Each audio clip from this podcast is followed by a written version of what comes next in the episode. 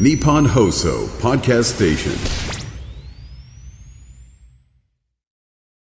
そうか。これはもしかしたら、取材経験の差が物を言ってるのかもしれません本よ。当だと思う。これ万が一、行ってきましたっつって私が、その取材メモですって言って、はいはいはいはいその記事を書くぞと。でうん、まだ記事書くのはね、まあペーペーだから、じゃあ一緒に書いてやるよっつって、トレーナーみたいなさ、こう教育係のさ、人がさ、一緒についてさ、んじゃあどこから書くって言った時に、お前なんだこのメモ っってなるよね。ってなるやつになってるもん。てなるね。うん、脳内うのん私が、未来の私が怒ってる。なる。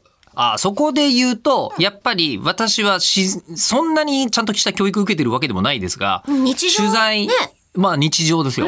で、取材で、ここか、ここは間違ってはならんという、はあ、ポイント。えーポイントだけは、形でメモるっていう。形でメモる。ののがある見せてもらってもいいですつかまりどういうことかというと、えー例えばその橋本真吉さんが生まれたのが、えー1882年で1945年に亡くなってるっていう話があったじゃないですか。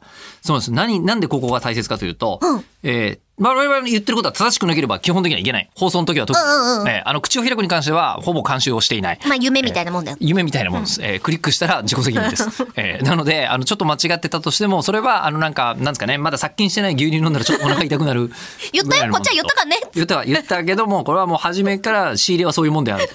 えー、に対して、放送の時はまずいわけですよ。そうですね。はい、一応免許授業ですから。うんうんで、放送の時とかに、何がここがポイントかというと、はいえっ、とですね、数字は、間違、1でも違ったら、間違ったことになるんです。なるほど。数字の構,、構成とかチェックはめちゃくちゃ大切なんですよ。ああ、えー、じゃええあ712ってなんだろう、私。 714はね、多分ね、古事記が、えっ、と、成立したとされている年のはずはあ、なるほど。ですよ。ええまあ、別に712ってだけメモってもダメ で、私はこれ712古事記って書いてあるんですよ。ええあ、一応書いてある。遠いところに。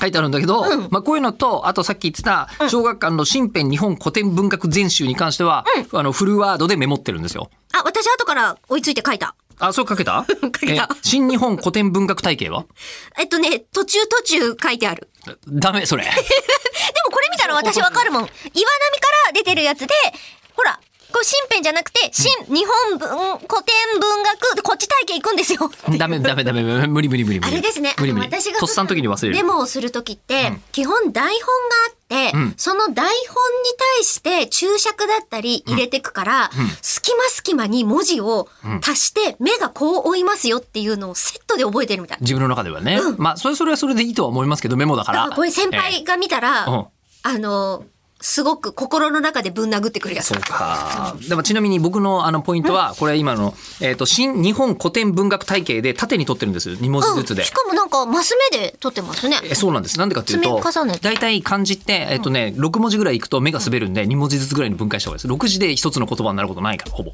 へ日本2文字2文字2文字とかに分けるといいですよっていう取材のメモのお話でしたすごい。夢みたいにちゃんとしてる。たまには仕事してんだよ